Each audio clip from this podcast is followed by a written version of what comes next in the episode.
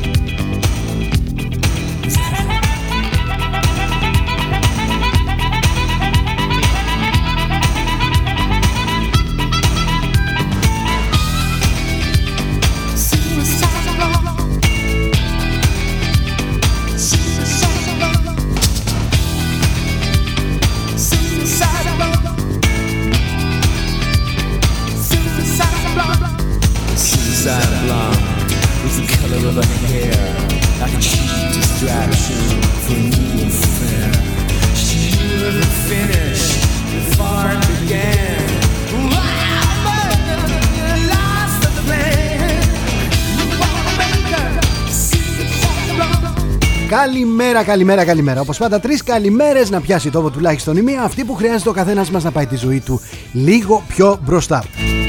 Ελπίζω να σας βρίσκουμε ασφαλείς. Ελπίζω να μην σας βρίσκω στην ε, πλατεία της Νέας Μύρνης. Ελπίζω να μην σας βρίσκω σε καμία διαδήλωση. Να μην ρίχνετε αλλά και να μην τρώτε ξύλο. Ελπίζω να είστε καλά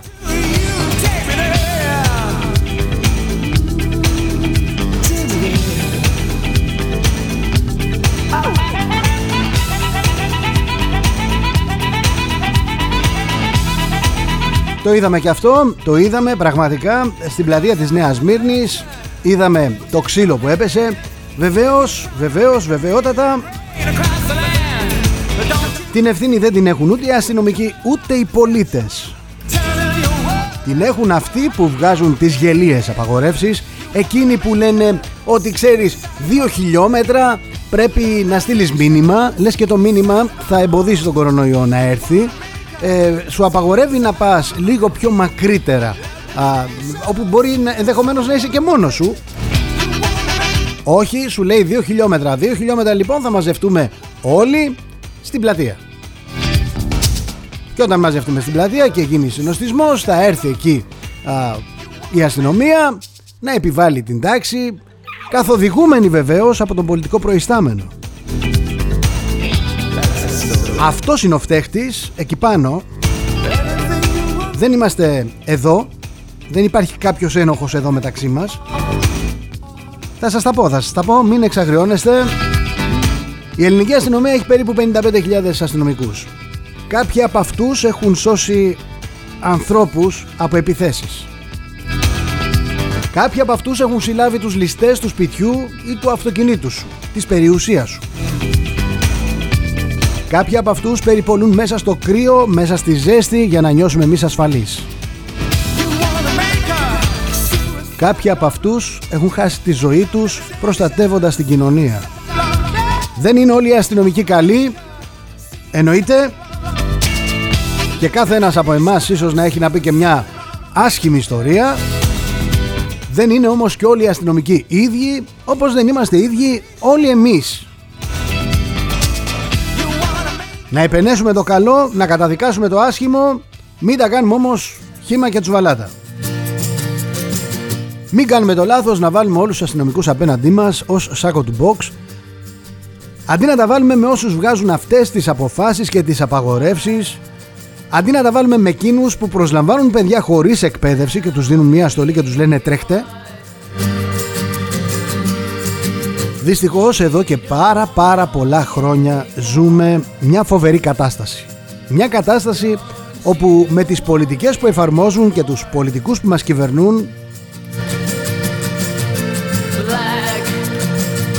υπάρχει πλήρης απαξίωση.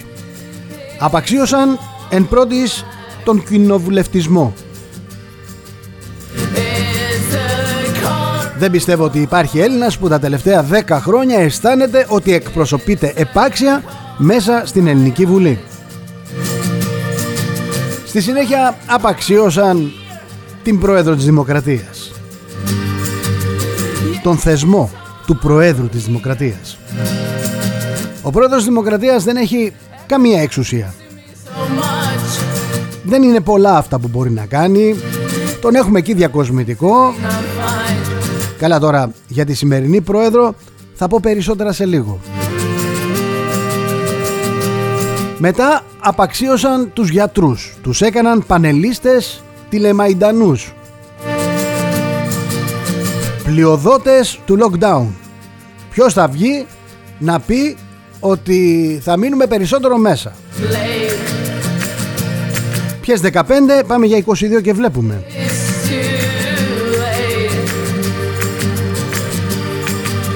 Τώρα έχουν απαξιώσει και την επανάσταση του 1821.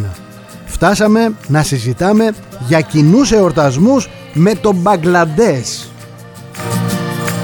Και για την κυρία Γιάννα θα τα πούμε σε πολύ λίγο. Απαξίωσαν τον χώρο του θεάτρου. Όχι ότι ήθελε και πολύ ο χώρος, ε.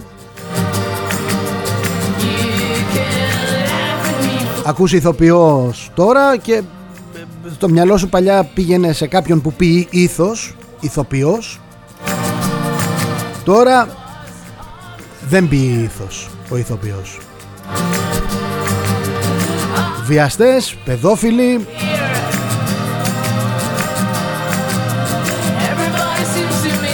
Και τώρα απαξιώνουμε και την αστυνομία που την βάλαμε να κόβει μπιλιετάκια για μάσκες, να τσεκάρει άχρηστα μηνύματα. Δεν ξέρω αν έμεινε και τίποτα άλλο να το πατσαβουρέψουμε κι αυτό με τις έξυπνες ιδέες ηλιθίων να μην μείνει τίποτα όρθιο, να μην έχει ο κόσμος από πού να πιαστεί και πού να ακουμπήσει, σε τι να πιστέψει και τι να εμπιστευτεί.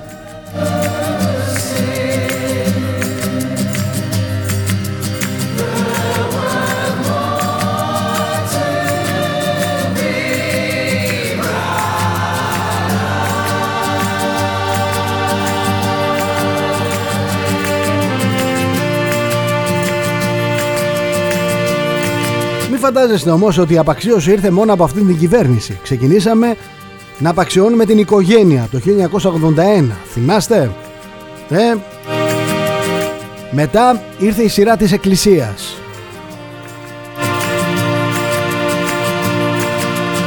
Μετά ήρθε η σειρά της πατρίδας την οποία οι περισσότεροι ταυτίζουν στο μυαλό τους με το κράτος. Το άχρηστο κράτος δεν σημαίνει άχρηστη πατρίδα.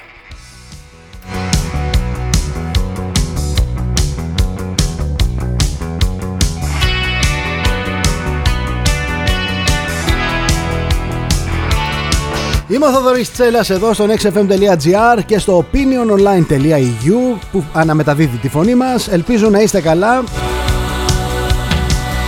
Αν συμφωνείτε, διαφωνείτε, εδώ είμαι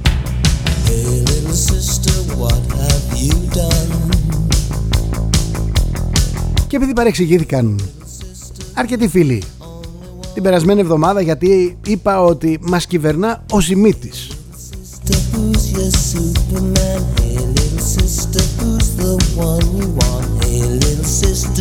Να πούμε δύο λόγια τώρα για να αποδείξουμε ότι μας κυβερνά πραγματικά ο Σιμίτης και η κακοδαιμονία της μαύρης οκταετίας του καθεστώτος. Είναι τα χρόνια που η Ελλάδα κατέστη πεδίο βολής του λεγόμενου εξυγχρονισμού. Προξενήθηκαν βλάβες αυτή την οκταετία οι οποίες είναι δύσκολο να διορθωθούν. Ο Κώστας Σιμίτης των ημείων της υπόθεσης ο Τσαλάν αποδοκιμάστηκε έντονα από τον ελληνικό λαό στις εκλογές του 2004 ωστόσο όλα δείχνουν ότι η στάση των Ελλήνων απέναντί του και η κατάσταση της χώρας όπως διαμορφώθηκε σε αυτά τα χρόνια της παντοδυναμίας του δεν τον δίδαξαν κάτι σχετικά με τις δικές του απαράγραπτες ευθύνες για τα τωρινά αδιόρθωτα χάλια. Λέω πάρα πολύ συχνά ότι το σαν σήμερα έρχεται και χτυπάει την πόρτα του σήμερα. Γκρίζε ζώνες, υποχωρητικότητα στο Αιγαίο. Αυτά τα πληρώνουμε. Αντί λοιπόν ο συγκεκριμένος να αποτραβηχτεί από τα δημόσια πράγματα ελπίζοντας να λησμονηθεί το πέρασμά του από την εξουσία και τα πεπραγμένα του συνεχίζει να προκαλεί.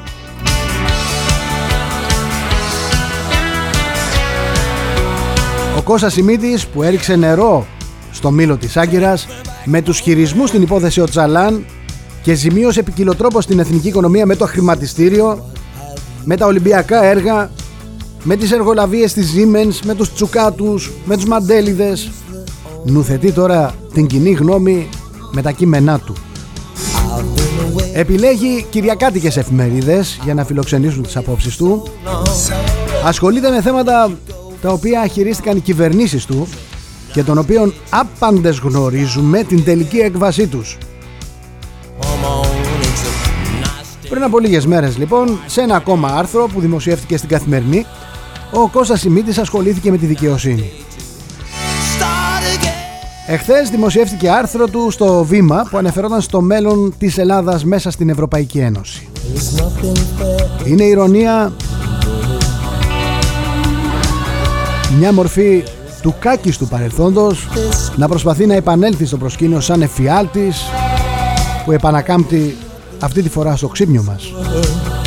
Οι Έλληνες έχουν πάψει να ενδιαφέρονται για τον Κώστα Σιμίτη και τις ιδέες του όταν το 2004 τον έδιωξαν με την ψήφο τους από το Μέγαρο Μαξίμου. Δεν είναι συμπαθής ούτε ο ίδιος ούτε οι πολιτικές του. Δυστυχώς, δυστυχέστατα έχει έναν Κυριάκο Μητσοτάκη ο οποίος προφανώς τον έχει ως μέντορα.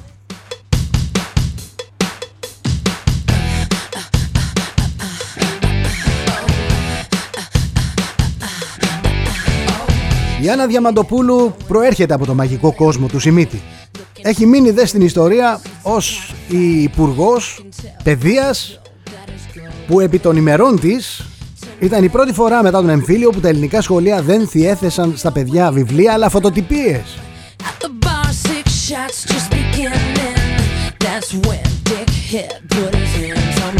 Το σύστημα Σιμίτη δεν ε, έχει προηγούμενο. Δεν υπάρχει αντίστοιχο στον κόσμο ολόκληρο. Τα καθεστώτα αυτά τα συναντάμε σε καθεστώτα του πρώην Σοβιετικού μπλοκ τα οποία τα είχαν κάνει πέρα ακόμα και οι ίδιοι οι Σοβιετικοί. Σαν τον Τζαουσέσκου. Είναι το σύστημα που κατάφερε να καταστρέψει μια χώρα. Έμεινε ατιμόρυτο υπήρξε απέναντί του ένας Κώστας Καραμαλής τότε. Όμως το σύστημα ως άλλη Λερναία Ήδρα κατάφερε να επανακάμψει. Και αυτή τη στιγμή να κυριαρχεί στην παράταξη που κάποτε το πολεμούσε. Η αρχή έγινε με την ολική επαναφορά της κυρίας Γιάννας Αγγελοπούλου. Στην Επιτροπή Ελλάδα 2021 σε μια επιτροπή που υποτίθεται είχε ένα ιερό καθήκον ένα χρέος προς τους προγόνους μας. Το οποίο φυσικά ως σύστημα Σιμίτη κατάφερε να τον γελιοποιήσει. Τον θεσμό και την Επιτροπή Ελλάδα 2021 όχι τους προγόνους μας δεν χρειάζεται να πω τις απαξιωτικές δηλώσεις στελεχών του Ελλάδα 2021 για τον Καποδίστρια, για τον Κολοκοτρώνη για όλους και μόνο η επιτυχία της κυρίας Αγγελοπούλου να συγκρίνει την ελληνική εθνεγερσία με την αναγνώριση του Μπαγκλαντές πριν 50 χρόνια αρκεί για να επισκιάσει ό,τι άλλο εσχρό έχει πράξει αυτή η Επιτροπή.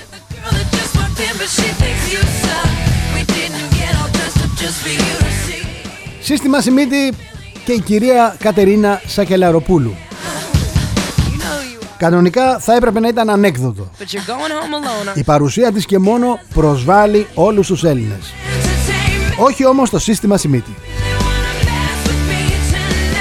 Μπορεί η πλειοψηφία των Ελλήνων να μην γνώριζε την κυρία Σακελαροπούλου και κακό του κεφαλιού του που δεν τη γνώριζε πριν γιατί η πρόεδρος της Δημοκρατίας είναι μία από τις πολλές νάρκες που άφησε πίσω του το σύστημα Σιμίτη για να επιβιώσει από τυχόν επιθέσεις. Οι Έλληνες δεν γνωρίζουν την ε, κυρία Σακελαροπούλου ή δεν τη γνώριζαν τουλάχιστον, τώρα την γνωρίζουν από τα παπούτσια. Όμως η κυρία Κατερίνα καθόριζε τη ζωή του χωρίς ο Έλληνας να το καταλαβαίνει. Ήταν η ίδια που έκανε την πρόταση για αθώωση του Γιώργου Παπακοσταντίνου. Ήταν η ίδια που έβγαλε νόμιμα τα μνημόνια. Και είναι η ίδια που σε συνέντευξη στο CNN όταν της είπαν ότι οι Τούρκοι αντιδρούν και τα λοιπά δεν είπε τα δωδεκάνησα είναι Ελλάδα και είναι δικαίωμά μου ως πρόεδρος της Δημοκρατίας να κυκλοφορώ και να πηγαίνω όπου θέλω είπε ότι δεν νομίζω η παρουσία μου να δημιουργεί κάποιο πρόβλημα στους Τούρκους.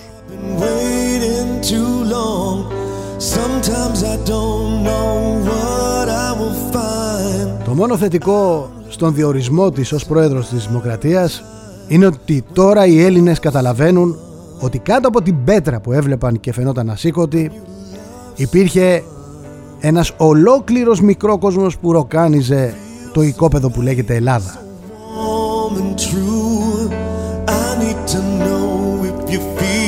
Μην νομίζετε ότι την Άννα Διαμαντοπούλου θα τη χάσουμε εύκολα. Είναι θέμα χρόνου να τη δούμε είτε στην κυβέρνηση είτε στο ψηφοδέλτιο της Νέας Δημοκρατίας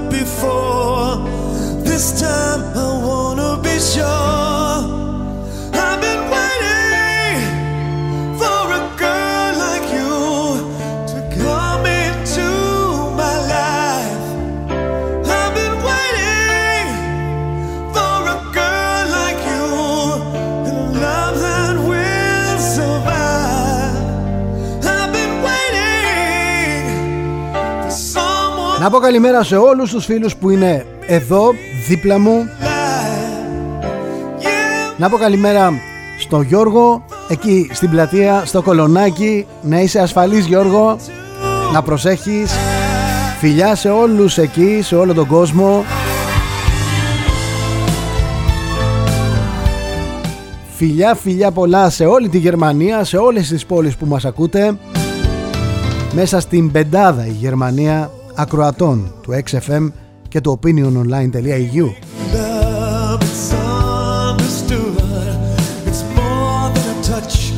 όπως και η Αυστραλία όπως και η Αμερική όπως και η Ρωσία.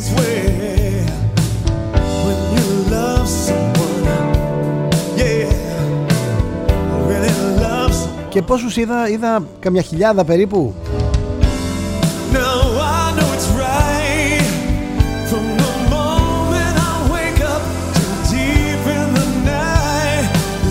Υπάρχουν τόσοι Έλληνες στο Βέλγιο;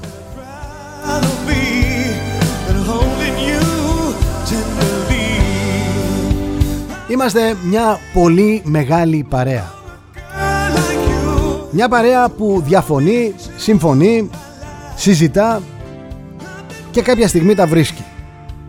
Αυτοί που δεν θα τα βρουν ποτέ είναι αυτοί που αποφασίζουν ξανά νέα μέτρα και σκληρή παράταση του lockdown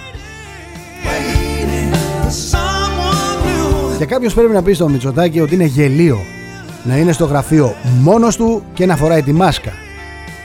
Ενώ όταν βγαίνει έξω να μην τη φοράει. Όταν είναι με κόσμο να μην τη φοράει.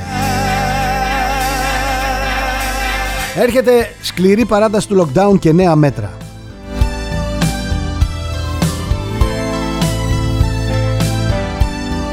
Ήδη έχουν αρχίσει να μας ε, τριβελίζουν τα αυτιά με τα COVID-free ελληνικά νησιά τα οποία πιστέψτε με μόλις έρθουν οι τουρίστες θα πάψουν να είναι COVID-19 free. Τι είπα τώρα; COVID-19 free.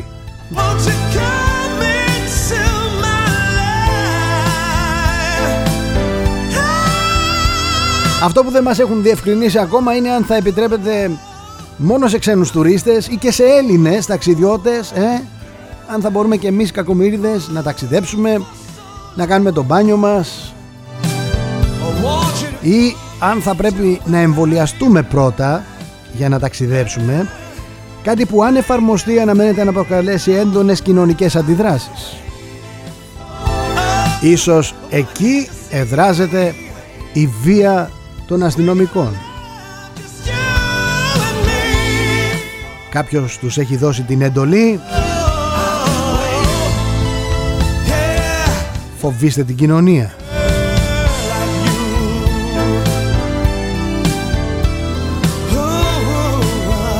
Θοδωρής Τσέλας να θυμόμαστε αν κάτι μας έχει ενοχλήσει ποιος είναι αυτός που τα έχει πει μην πηγαίνετε και τα βάζετε με άλλους. Εγώ είμαι ο χειρότερος όλων.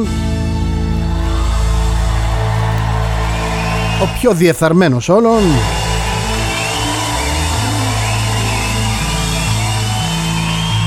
και αυτός εδώ ο σταθμός είναι το πειρατικό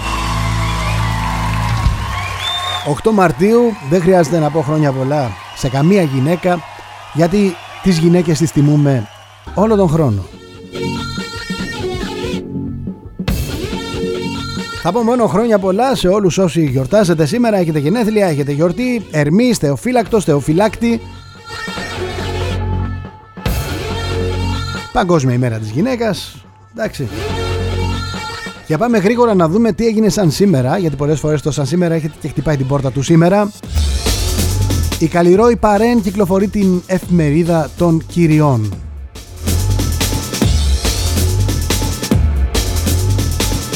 «1911 γιορτάζεται για πρώτη φορά στη ΣΥΠΑ η Παγκόσμια ημέρα της γυναίκας».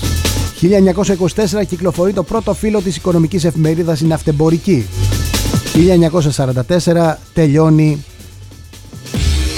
Τελειώνει η μάχη της κοκκινιάς μεταξύ των δυνάμεων του Ελλάς από τη μία πλευρά και των Γερμανών κατακτητών και των ντόπιων συνεργατών τους από την άλλη. Οι Γερμανοί και οι ντόπιοι συνεργάτες τους αποχωρούν αφήνοντας στο πεδίο της μάχης 34 νεκρούς και περισσότερους από 100 τραυματίες, σύμφωνα με τα στοιχεία του Ελλάς, που έχει 8 νεκρούς και 20 τραυματίες. 1970 αποτυχάνει δολοφονική απόπειρα κατά του Αρχιεπισκόπου Μακάριου ο οποίος βρίσκεται σε ελικόπτερο που μόλις έχει απογειωθεί. Οι δράστες ανήκουν στο χώρο των σκληροπυρηνικών ενωτικών του Εθνικού Μετόπου. 1996.000 Ελληνίδες και Ελληνοκύπριες διαδηλώνουν έξω από την τουρκική πρεσβεία στην Αθήνα με αφορμή την Παγκόσμια Μέρα της Γυναίκας διαμαρτυρόμενες για τις γυναίκες που βιάστηκαν και βασανίστηκαν στην Κύπρο κατά την τουρκική εισβολή. Σαν σήμερα το 1790 γεννιέται ο Μάρκος Μπότσαρης. Χρειάζεται να πω τι είναι ο Μάρκος Μπότσαρης. Αγωνιστής της Ελληνικής Επανάστασης του 1821. Σαν σήμερα το 1849 γεννιέται ο Γεώργιος Βυζιεινός. Λογοτεχνικό ψευδόνυμο του Γεώργιου Μιχαηλίδη ήταν Έλληνας ποιητής και πεζογράφος. Σαν σήμερα γεννιέται το 1904 ο Νίκος Σκαλκώτας, Έλληνας συνθέτης. Αναγνωρίστηκε μετά θάνατον ως ένας από τους κορυφαίους του 20ου αιώνα. Σαν σήμερα δολοφονήθηκε η Πατία το 415. Ελληνίδα, νεοπλατωνική φιλόσοφος, αστρονόμος και μαθηματικός. Σαν σήμερα έφυγε από τη ζωή το 1906 η Αλεξάνδρα Παπαδοπούλου, Ελληνίδα πεζογράφος. Και το 2007 έφυγε από τη ζωή η Βίκη Βανίτα, Ελληνίδα ηθοποιός. Πάμε τώρα γρήγορα γρήγορα να δούμε τι ε, έχει γίνει σήμερα, τι μας έχει ξημερώσει η μέρα. Δευτέρα 8 Μαρτίου 2021 Ξεκινάω με το πενταπόσταγμα. Τα φωνικά υποβρύχια του Ισραήλ με πυρηνικά όπλα είναι ο απόλυτος εγγυητής ασφάλειας. Δημοσίευμα ντροπή από Independent. Ο τουρισμός στη βόρεια και νότια Κύπρο. Εισβολής οι Έλληνες. Νέα Σμύρνη, σάλος για την επίθεση αστυνομικών σε πολίτη. Πρέπει να σας γράψω τα παράπονά σας στον Χαρδαλιά. Lockdown, κλειδώνει η παράταση έως 22 Μαρτίου. Παγώνει να ανοίξουν σχολεία και καταστήματα. Θα μας τρελάνουν οι λοιμοξιολόγοι. Ευθεία επίθεση Ιράν σε Ισραήλ θα καταστρέψουμε Τελαβίβ και Χάιφα σε περίπτωση επίθεσης. Κρέμεται από μία κλωστή η ειρήνη στην περιοχή. Στα Ικούρας, περνάω στα η εφημερίδα, η κυβέρνηση εξετάζει σταδιακό άνοιγμα της οικονομίας από τις 22 Μαρτίου. Τα ίδια έλεγαν βέβαια για την 1η Μαρτίου, μετά για τις 7, μετά για τις 15, μετά για τις 22. Μετά θα πούνε παιδιά καλό Πάσχα. Παρέμβαση της εισαγγελίας για τα επεισόδια στη Νέα Σμύρνη. Εμβολιασμοί, το πρόγραμμα Ανα Ηλικία, πότε ανοίγει η πλατφόρμα για τις ευπαθείς ομάδες. Παράταση στο lockdown για μία εβδομάδα μέχρι τις 22 Μαρτίου, τι σκέφτονται να ανοίξει πρώτο; Ένα φαινόμενο που έχει απασχολήσει πάρα πολλούς γιατί υποχωρεί η θάλασσα σε πάρα πολλές περιοχές της Ελλάδας. Πού οφείλεται το φαινόμενο, οι ειδικοί εξηγούν, τα ανεξήγητα.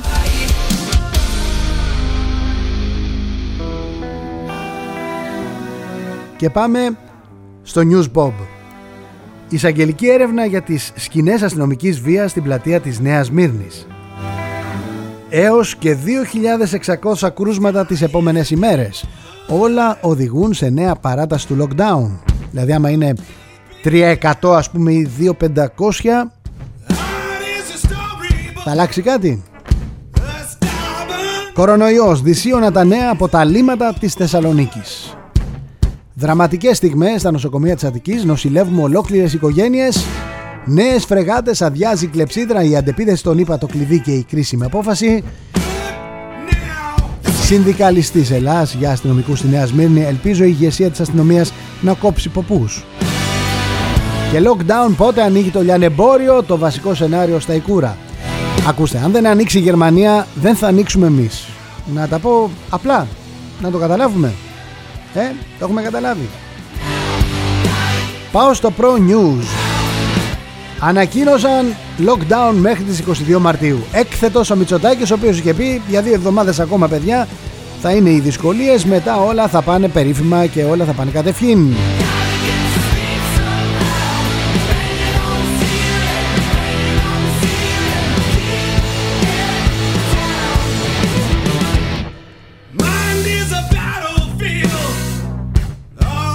Μας ντροπιάζουν στην κοινωνία, δεν έχουν θέση στο σώμα, ξεσπούν οι αστυνομικοί για το ξύλο στη Νέα Σμύρνη. Είμαι στο Pro News και συνεχίζω. Η τραγωδία του Ολιβιέ Ντασό μπορεί να αλλάξει το σκηνικό σε ό,τι αφορά την απόκτηση στο Ραφάλ από την πολεμική αεροπορία. Θυμίζω ότι ο Ολιβιέ Ντασό σκοτώθηκε σε δυστύχημα με ελικόπτερο περίπου δύο εβδομάδες δεν... Ναι. Δύο εβδομάδες κάρτες αφού ότι είχε συναντηθεί με τον Μητσοτάκη και είχε υπογράψει για να πάρει η Ελλάδα τα Ραφάλ. Ομολογία σοκ από τον Δερμιτζάκη, η πανδημία έχει ξεφύγει γιατί όλα είναι κλειστά. Δεν θα μας, δεν θα, θα μας τρελάνουν, θα πέσουμε στα ναρκωτικά με τους λοιμοξιολόγους. Μία ζητά να τα κλείσουμε, μία ζητά να τα ανοίξουμε. Τρέχει να μαζέψει το φιάσκο ο Δένδιας. Απορώ δηλαδή τις αποφάσεις ποιος τις παίρνει. Τρέχει να μαζέψει το φιάσκο ο Δένδιας μετά την αναγγελία για τεμαχισμό της ελληνικής υφαλοκρηπίδας πάει Κάιρο. Χήμαρος ο Δημήτρης Κούβελας. Το lockdown είναι ένα ακόμα έσχος απόρρια ηλίθιων τύπων που ασκούν τις διαστροφές τους.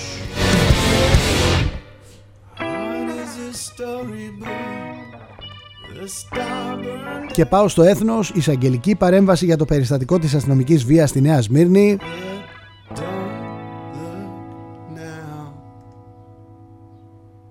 Και πάμε πρώτο θέμα. Στα Ικούρας, βασικό σενάριο το σταδιακό άνοιγμα της οικονομίας από τις 22 Μαρτίου. Πόλεμος στα νοσοκομεία της Αττικής νοσηλεύονται ολόκληρες οικογένειες.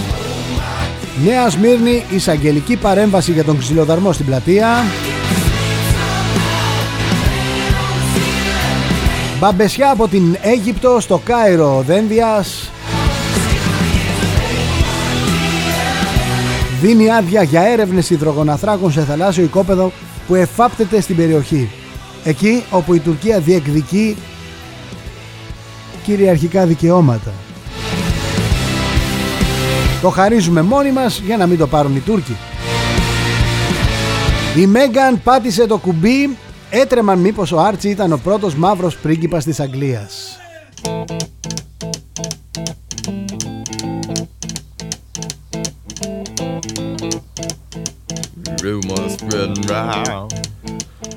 Παίζουμε την καλύτερη μουσική που υπάρχει αυτή τη στιγμή στο ραδιόφωνο, στα FM και στο web. Δεν υπάρχει, δηλαδή αυτή η μουσική τώρα... Just let me know if you wanna go to that home out on the range. They got a lot of nice girls.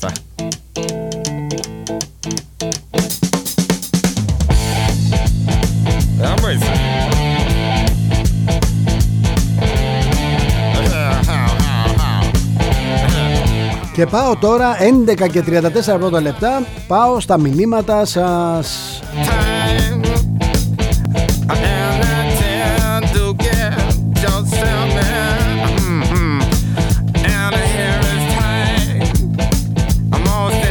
Τα βάζουμε σε μία τάξη Να έχουν έτσι μια ροή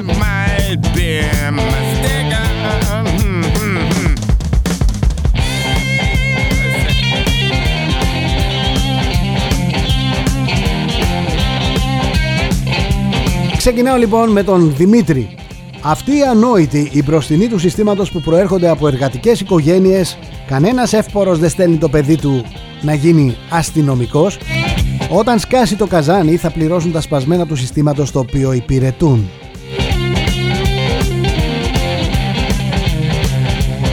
Γεια σου Γρηγόρη. Τσοπαναρέοι που με τρεις μήνες εκπαίδευση βγήκαν έξω και παριστάνουν να μην πω τι. Τρομάρα τους βγάζουν και βίντεο από την εκπαίδευσή τους το πώς αρπάζουν άτομα και κουβαλιτό το πάνε μέσα χωρίς να προλάβει να αντιδράσει. Όταν δουν κανέναν γύφτο ή γεωργιανό κοιτάνε προς την άλλη μεριά. Μόνοι τους προκαλούν τον κόσμο και γύρουν αισθήματα εκδίκησης. Καλημέρα Μαρία, δημοκρατικό ξύλο.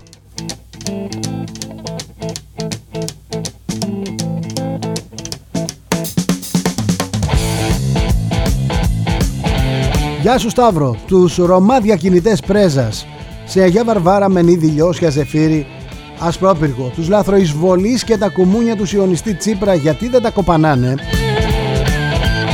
Είναι Σιωνιστής ο Τσίπρας, δεν το ήξερα αυτό. Γιατί οι πρεζοδιακινητές παραμένουν στο απειρόβλητο; Είναι ερωτήματα που μας βασανίζουν αυτά. Καλημέρα Σταύρο.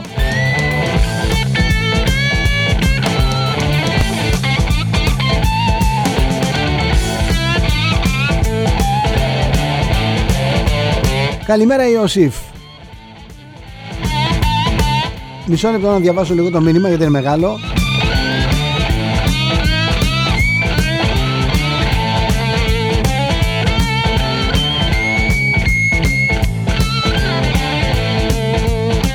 Αναρωτιόμαστε λέει μήπως είναι ένα καλά στημένο γεγονός από το Χρυσοχοίδη δεδομένου και των ετοιμάτων του εγκληματία Κουφοντίνα. Επί Χρυσοχοίδη δεν είχαν καεί οι εργαζόμενοι στην τράπεζα ζωντανή με αποτέλεσμα μια ετοιμόρροπη κυβέρνηση να μείνει στην εξουσία και να υπογραφούν τα μνημόνια. Μήπως αυτοί που χτύπαγαν χτες στην πλατεία ήταν τσιράκια του Χρυσοχοίδη για να δημιουργήσουν σκηνικά αναταραχής και επέκτασης του lockdown; Σε αυτά είναι μανούλα ο εν λόγω υπουργός. Γνωρίζουμε αν απλά ήταν παρακρατικά το Μάρια με στολή αστυνομίας; Δεν ξέρω ρε παιδιά, τι να σας πω, τι να σας πω.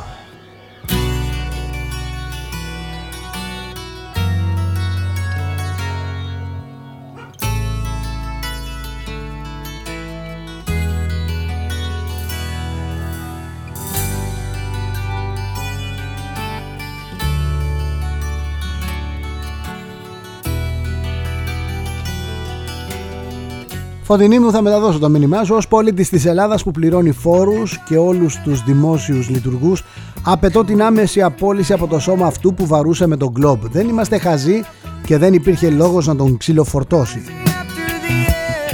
Θα πω ότι έχεις δίκιο. Και παγίδα να ήταν έπρεπε να κρατήσουν την ψυχραιμία τους.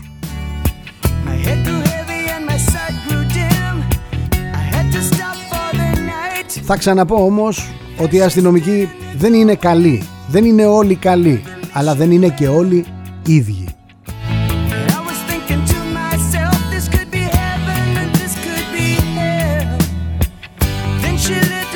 Καλημέρα Εύα. Να όπου να είναι βγαίνουμε από το τούνελ της πανδημίας και θα έχουμε άρση του lockdown. Αυτά ήταν τα λόγια του Μητσοτάκη. Άχρηστος να παραιτηθεί τώρα.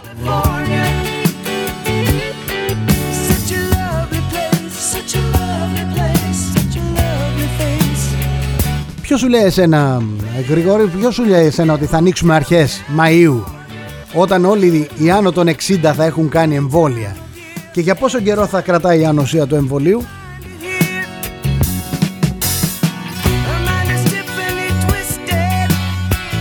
Έχουμε μπροστά μας την 25η Μαρτίου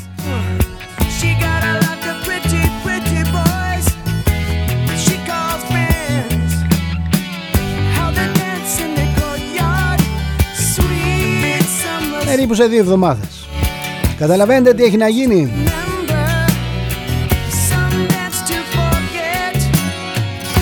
Γεια σου Γιάννη από την Ιταλία. Από, Μιλά... από Μιλάνο. Στην Ιταλία μου λέει που γίνεται χαμός με τα κρούσματα είναι ανοιχτή η εστίαση. Το έχουμε πει εκατοντάδες φορές. Θα έπρεπε να ήταν ανοιχτή η εστίαση και εδώ στην Ελλάδα. Όλοι οι χώροι, όλοι, ε, όλο το εμπόριο θα έπρεπε να ήταν ανοιχτή, όλη η αγορά. Δεν μπορεί να κρατάς κλειστή την αγορά, κλειστή την οικονομία και να προσθέτεις στο ταμείο σου έσοδα από τα πρόστιμα των πολιτών.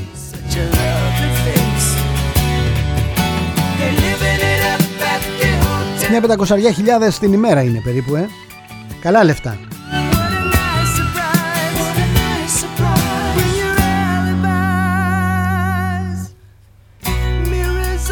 Προτιμώ ανοιχτή την αγορά και με μέτρα, με μέτρα τα οποία η αγορά τηρούσε παρά αυτό το πράγμα που συμβαίνει τώρα.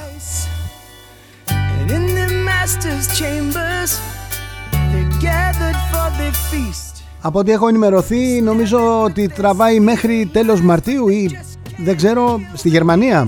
Ε; Μου λέει εδώ ο Κώστας, μου λέει εδώ που είμαι, Νιρεμβέργη, τα εστιατόρια καφέ μπαρ ανοίγουν τέλος Μαρτίου. Σε άλλες περιοχές θα πάνε μέχρι 1η Μαΐου. Δεν το ξέρω Κώστα μου, υπάρχουν πάρα πολλοί φίλοι από τη Γερμανία. Σε ευχαριστώ για το μήνυμα. Δεν είναι λογικό να κρατάς κλειστά τα μαγαζιά. Δεν υπάρχει καμία λογική σε αυτό.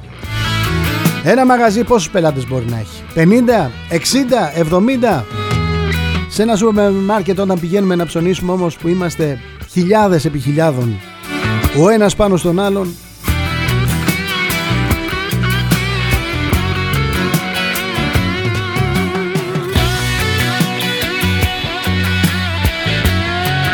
Γεια σου Γρηγόρη Παοκτζή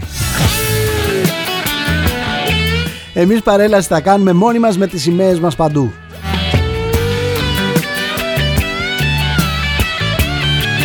Καλημέρα Τάσο, lockdown θα έχει μέχρι το Μάιο Ζήσε Μάη μου να φας τριφύλι.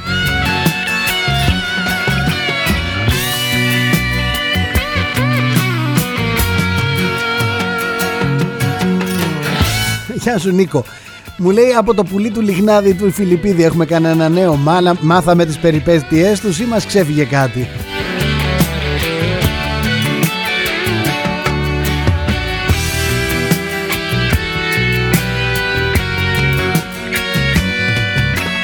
Καλημέρα Χάρης. Από ό,τι βλέπω μου λέει θα ανοίξουν τη χώρα στους τουρίστες μόνο και στους εργαζόμενους στον τουρισμό. Όλοι οι υπόλοιποι θα παραμείνουμε κλεισμένοι για να έχουν και τις παραλίες δικές τους οι τουρίστες. Έτσι γίνεται χρόνια τώρα. Σε χώρες της Καραϊβικής έτσι θα γίνει και εδώ. Μόνο με ανατροπή τους μπορεί να αποφευθεί το αιώνιο lockdown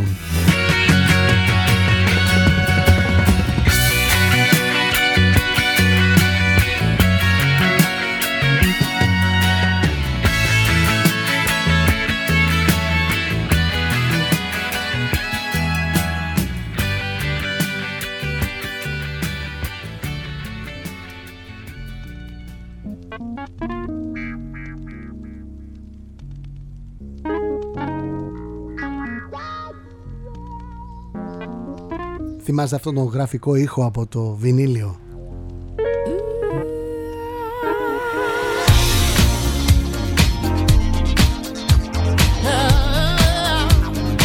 Εδώ ήταν Εφέ. Εφέ σε ένα τραγούδι της Αναστασία I'm out love. Εδώ στο nextfm.gr, στο opiniononline.eu είμαι ο Θοδωρής Τσέλας εδώ βρισκόμαστε από Δευτέρα μέχρι και Παρασκευή από τις 11 μέχρι και τις 12. Τα λέμε για μία ολόκληρη ώρα συμπιεσμένη. Όσο μπορούμε πιο συμπιεσμένη ενημέρωση για το χθες, για το σήμερα, καμιά φορά και για το αύριο. Γεια σου Γεια σου Κωνσταντίνα αυτός ο κορονοϊός σέβεται την έθραυστη ελληνική οικονομία και θα εξαφανιστεί όταν θέλει το Υπουργείο Οικονομικών ίσως να συνομιλεί απευθείας με το Σταϊκούρα. Το Μάιο θα έχει εξαφανιστεί όπως πέρυσι και όλα θα ανοίξουν. Η οικονομία θα ανακάμψει. Τελικά ο καλύτερος λοιμοξιολόγος είναι ο εκάστοτε Υπουργός Οικονομικών. Ξέρει πότε θα εμφανιστεί και πότε θα εξαφανιστεί ο ιός.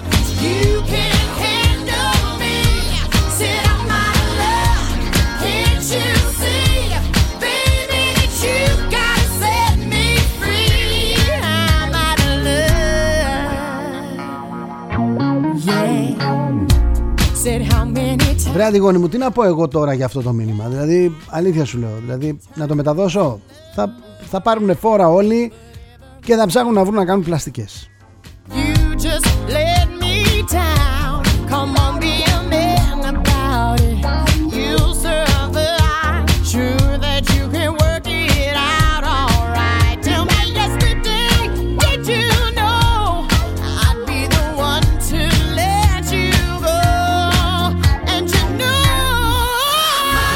Ένας άντρας από το Βιετνάμ, να το πω, αποφάσισε να κάνει πλαστικές επειδή δεν μπορούσε να βρει με τίποτα δουλειά λόγω της εμφάνισής του.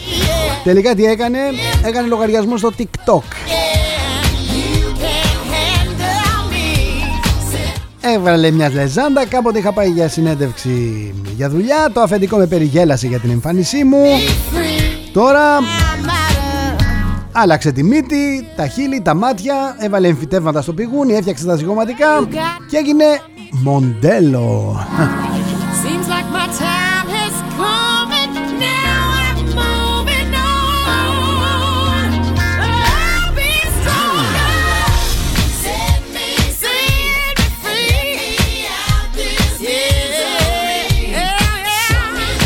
Δεν έπρεπε λέει ο Μαυροϊδάκος, ο εκπρόσωπος αστυνομικών, δεν έπρεπε να βγει το γκλόμπ γιατί ξέραμε ότι τραβάνε με κινητά.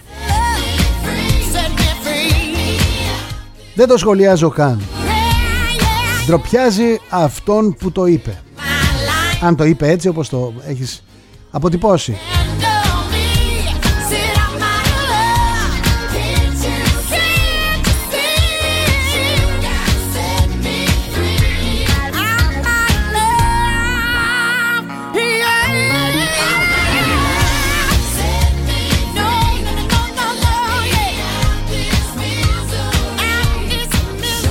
Σε κάθε περίπτωση όλοι καταλαβαίνουμε ότι αυτά τα πράγματα που συμβαίνουν στη χώρα δεν είναι τυχαία, δεν είναι συμπτωματικά.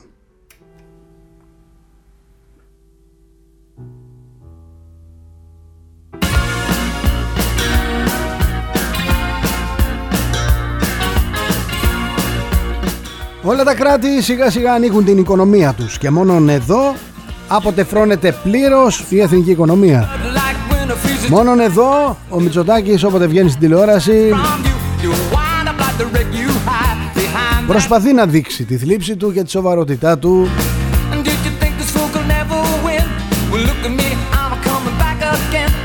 Αλλά είπαμε κυβερνά ο Σιμίτης.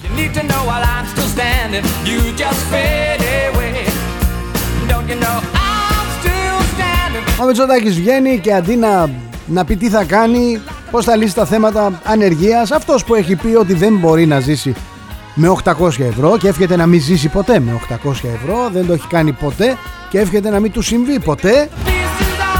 Αυτός λοιπόν ο συγκεκριμένος άνθρωπος αντί να πει τι θα κάνει με τους φτωχούς τι θα κάνει με τους ανέργους τους καλεί να γίνουν όλοι επιχειρηματίες. Οι σκέψεις του, οι προτάσεις του όσα λέει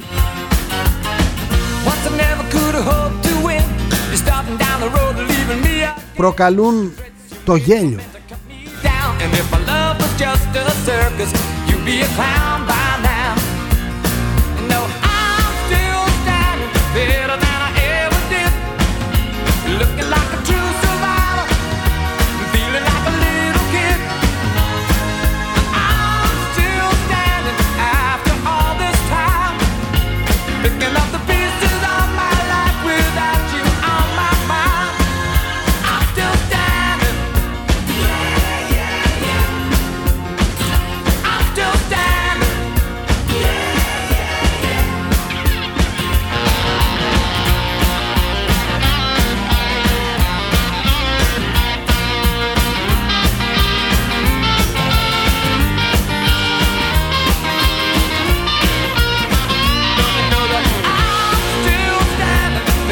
Γεια σου ρε Σωτήρια Άλλα μας έλεγε ο, ο Μάστρο Δερμιτζάκης.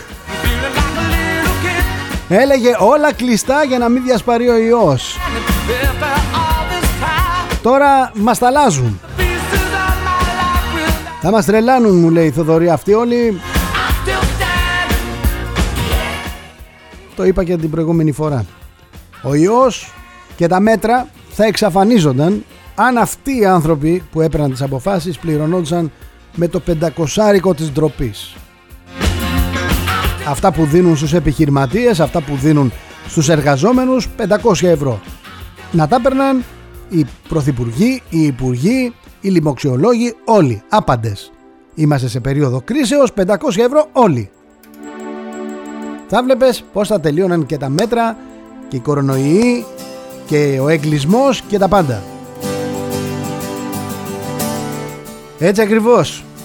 Ο ιός δεν μεταδίδεται μου λέει στα μέσα μαζικής μεταφοράς και όπου κυκλοφορούν οι πολιτικοί παρά μόνο σε αλάνες για παιδιά, σε μετακινήσεις ανθρώπων που πάνε να δουν τους δικούς τους, σε αυτούς που κάνουν πορείες, διαδηλώσεις, συγκεντρώσεις. Έχουμε μία τώρα. Σήμερα νομίζω έχει το πάμε.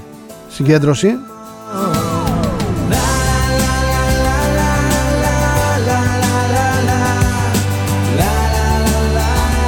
Εννοείται ότι όσο μαζευόμαστε, όσο κυκλοφορούμε, γιατί κυκλοφορούμε όμως, γιατί νιώθουμε πολύ πιεσμένοι μέσα.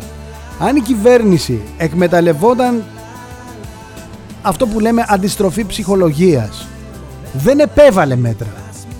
Απλά να έλεγε ότι δεν μπορεί το σύστημα υγείας γιατί δεν έχουμε φροντίσει, ζητούμε συγγνώμη. Ο κόσμος θα πειθόταν πολύ περισσότερο και θα εφάρμοζε σωστά τα μέτρα. Δεν θα φόραγε την ίδια μάσκα για μια εβδομάδα. Έξω όταν έβγαινε θα φόραγε γάτια. Στην αρχή αυτά μας λέγανε. Ότι μέτρα προστασίας, υγειονομικής προστασίας είναι τα γάντια και η μάσκα όταν βγαίνουμε έξω. Και το συχνό πλήσιμο στα χέρια. Αυτά τα ξεχάσαμε τώρα και πήγαμε στα πρόστιμα. Απαγόρευσε σε κάποιον να κάνει κάτι και να είσαι σίγουρος ότι θα το κάνει. Τώρα μας μιλούν για τέταρτο κύμα. Προσέξτε Μας μιλούν για τέταρτο κύμα. Ενώ έχουν χαρακτηρίσει κόκκινη. Να μην σας πω όλη την Ελλάδα Να σας πω τη μισή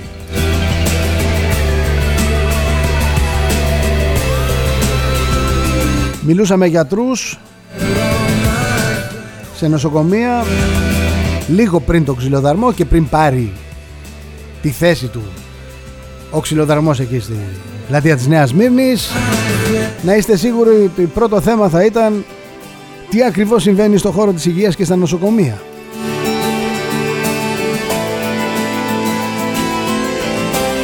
Οι νοσοκομιακοί είναι με την πλάτη στον τοίχο. Είναι και αυτοί εκτεθειμένοι, έχουν και αυτοί οικογένειες.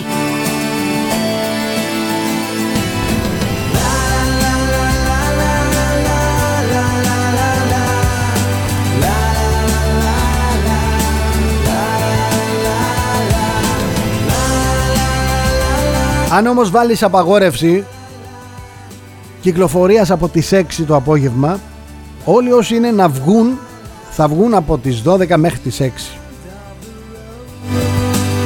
και εκεί θα γίνει ο κακός χαμός. Αυτό το καταλαβαίνουμε. Και στα σούπερ μάρκετ θα γίνει ο κακός χαμός και ποτηλιάρισμα στους δρόμους θα έχει. Ο άλλος θέλει να πάει να ψωνίσει.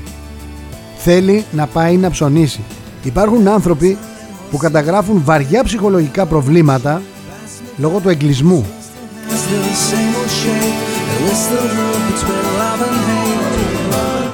Έχει τον κόσμο κλεισμένο εδώ και πόσο καιρό, Νοέμβριος, Δεκέμβριος, Γενάρης, Φλεβάρης, Μάρτης, 5 και πάμε ολοταχώς για τους 6 μήνες και τα κρούσματα πολλαπλασιάζονται.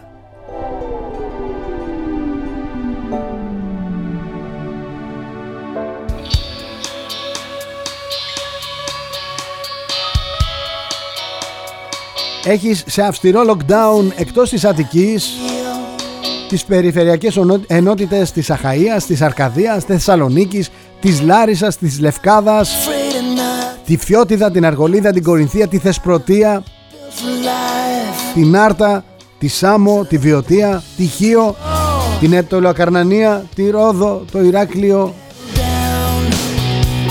την Εύβοια, τη Φωκίδα. Άρα κάτι κάνεις λάθος. Κάτι στα μέτρα σου είναι λάθος. Και η λύση δεν είναι να βγάλεις την αστυνομία να τρομοκρατήσεις τον κόσμο. Δεν τους πείθεις έτσι ότι είναι πραγματικά για το καλό τους.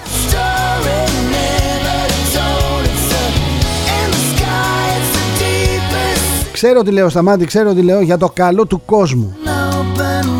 Δεν θα νοιαστεί αυτός. Πρέπει να νοιαστούμε εμείς. Ποιο είναι το καλό μας, ποιο είναι το σωστό και όποιος προσπαθεί να μου το επιβάλλει απλά θα τη δράσω.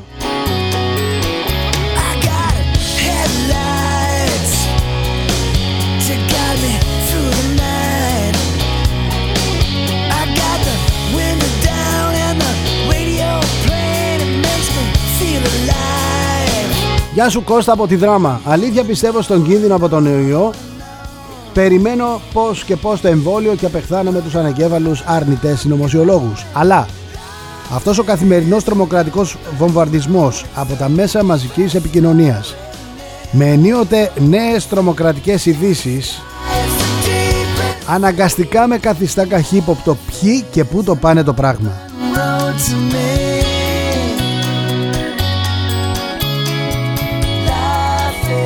Δεν καταλαβαίνουν κάποιοι ότι ο κόσμος πέραν της δεδομένης οικονομικής καταστροφής του ιδιωτικού και μόνον τομέα έχει ξεπεράσει τα ψυχολογικά του όρια ότι τα παιδιά έχουν αρχίσει να εκδηλώνουν ψυχοσωματικά συμπτώματα με όλα αυτά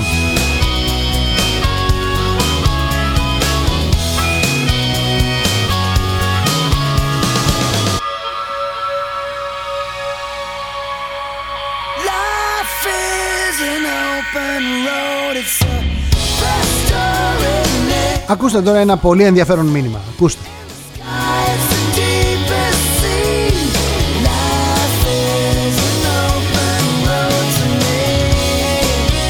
Έκλεισαν μου λέει 13 νοσοκομεία και αρνούνται να προσλάβουν γιατρούς και νοσηλευτές στη λογική του κόστους. Τι κάνουν λοιπόν, μετατρέπουν σε, τα χειρουργεία σε μεθ ανακυκλώνοντας το προσωπικό. Πιο άχρηστη και πιο παρασιτική κυβέρνηση δεν υπήρξε ποτέ.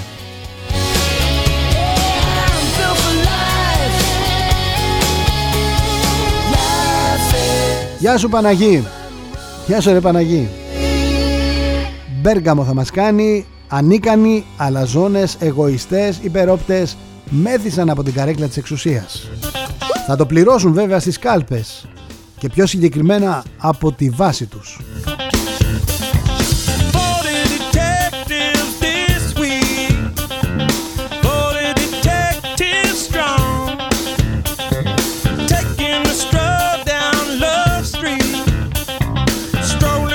Καλημέρα Παναγιώτα. Έχω δύο γνωστούς που κάνουν ειδικότητα στην πνευμονολογία σε πανεπιστημιακό νοσοκομείο της επαρχίας και μου είπαν ότι δεν προλαβαίνουν να πάρουν ούτε ανάσα. Είναι συνέχεια μεταξύ ΤΕΠ, λιμωδών, πνευμονολογικής κλινικής. Παίρνουν συνέχεια αίμα, εξετάζουν ακτινογραφίες αξονικές, γράφουν συνταγογραφήσεις και να έχουν sorry που θα το πω μαλάκες να λένε ότι ο κορονοϊός είναι μια απάτη και να κολλάνε κορονοϊό ο ένας μάλιστα νοσηλεύτηκε με πνευμονία. Πόσο θα αντέχατε στη θέση τους;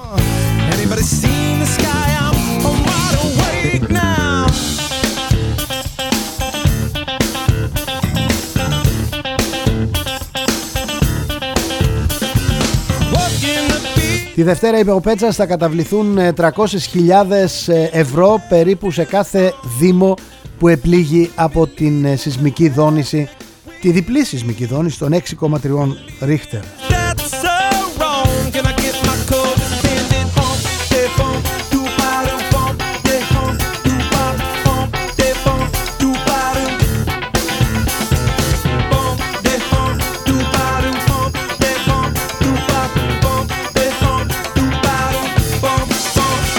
Θα Θα διαβάσω και το τελευταίο μήνυμα. Θα το διαβάσω ρε Κυριάκο και ελπίζω να μην είσαι ο Μητσοτάκης. Μου λέει η Χούντα σαπίζει στο ξύλο τους διαμαρτυρόμενους πολίτες και τους περιλούει με καρκινογόνα χημικά επειδή διαμαρτύρονται για την κατάχρηση εξουσίας, την αστυνομοκρατία και την ανίποτη φτώχεια που απλώνεται σε όλη τη χώρα. Ο σημερινός πρωθυπουργός, όπως λένε οι Σαμαρικοί, θα φύγει νύχτα με ελικόπτερο και ίσως δεν βρει πιλότο. Αυτό το έχω ακούσει τα τελευταία 10 χρόνια τουλάχιστον 3-4 φορές. Για διαφορετικούς ανθρώπους, ότι θα φύγουν νύχτα με ελικόπτερο κλπ. κλπ. Και ελικόπτερο βρήκαν και πιλότο και αυτοκίνητα και συντάξεις και μισθούς και τα πάντα. Ποιοι είναι οι εργοδότες τους, ποιοι τους κάλυψαν, ποιοι τους βοήθησαν, εμείς.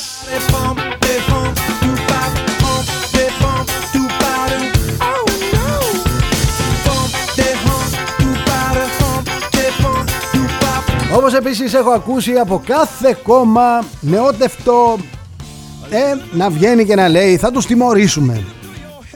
Αυτοί που έφαγαν τα χρήματα του ελληνικού λαού θα τους τιμωρήσουμε. Επίτρεψέ μου να σου πω ότι μου νιώσω και γέρασα. Επίτρεψέ μου να σου πω ότι κανένας τελικά δεν τιμώρησε κανέναν από όλα τα κόμματα που εκλέχθησαν στη Βουλή τα τελευταία 10 χρόνια.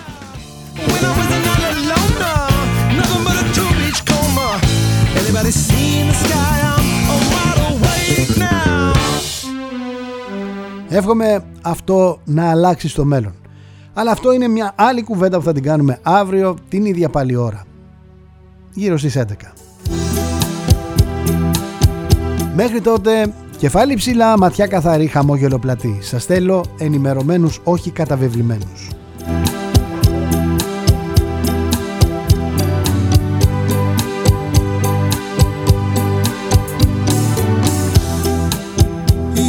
Καλή μας εβδομάδα Μακριά από τις κακοτοπιές. Τα μάτια μας 14 Την προσοχή μας στους ανθρώπους μας Στα παιδιά μας. Είμαι ο Θοδωρής Τσέλας εδώ στο nextfm.gr και τη φωνή μας αναμεταδίδει και το opiniononline.eu Γεια σας, καλό μεσημέρι. XFM